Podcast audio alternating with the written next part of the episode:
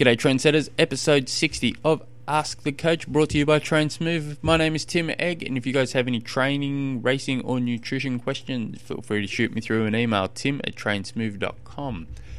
Today's question comes from Dan, just like the last three days. Dan sent me through. Um, for the ones who haven't heard the last couple of days, Dan I used to coach a couple of times, super cool cat.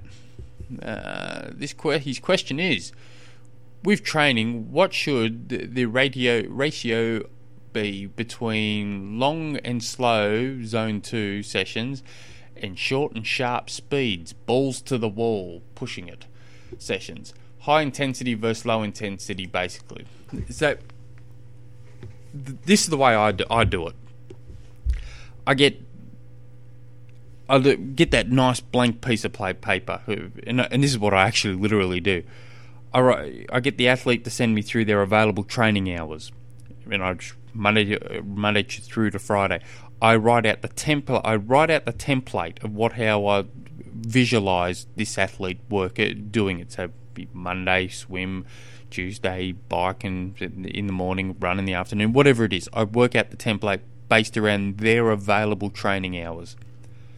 I look at the goals, what that athlete's got got to want, want to achieve I look at their their what what their races are, their current level of fitness. I look at all their current data, to see what they've done in the past four weeks, six weeks.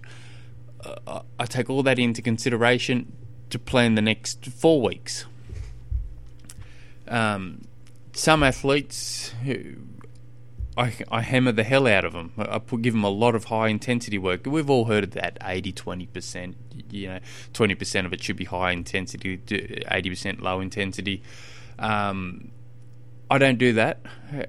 I, I don't work on those calculations. I work on the history of the athlete, um, what they basically what I've just said already, their goals, everything. I also a lot of what I do, well, a lot of what most coaches do is we guess how that body's going to adapt to the training we've just given them. Um, it's all generally educated guesses, but it's kind of guessing. Um, so we know if we're going to give them three, you know, three hard sessions in a row, that their body's going to be crippled. Some athletes are going to, you know, do well off that. So everyone's a little bit different. Um, but I'm not answering your questions here. I'm sorry, but basically, I'll, I'll stick with these principles. If you haven't, if you're not aerobically fit, you need to spend a fair bit of time doing aerobic work, moderate efforts, zone two, as you, as you as you call it. You need to do a fair bit of that, and then you can build the intensity. You get your volume in. Through your volume, you get your recovery in. So once you get those two things right, then you can add intensity. Um, most people, like let's take the run for instance you generally want to put one to two really good runs in that. The rest are filled full of easier runs, whether you throw one long run in or one long, one medium long, or a few easy ones. Generally, one to two hard, sharper sessions. Um, bike probably about the same. Swim, you can probably hammer them around all, all year round, depending on their needs. Um, but also some athletes you've got to slow them slow them up. Uh, you know, some athletes hate doing slow slow sessions, but that's probably what they need. And then some you want they really need the faster stuff and they hate it. So, um, but you got to you grab your goal. You grab that you grab that race goal, what you want to achieve in that goal, and you got to reverse engineer that. And what's it going to take for you to get to that? And you just slowly work your way back and you create that map. But I wouldn't just you know create a create a plan or base it. You know, I want to train twenty hours a week and then start putting twenty hours of training in a week, and then try and structure your life around that. Write your available training times and you're like, oh, once I've dropped the kids off to school, I've got a, I've got 42 minutes there I can spare. So there I can do a quick run, and then you know you you just base it around your everyday life. Um, for the people with wives, kids, the best advice I can give you when creating your little plans, programs, over communicate with them.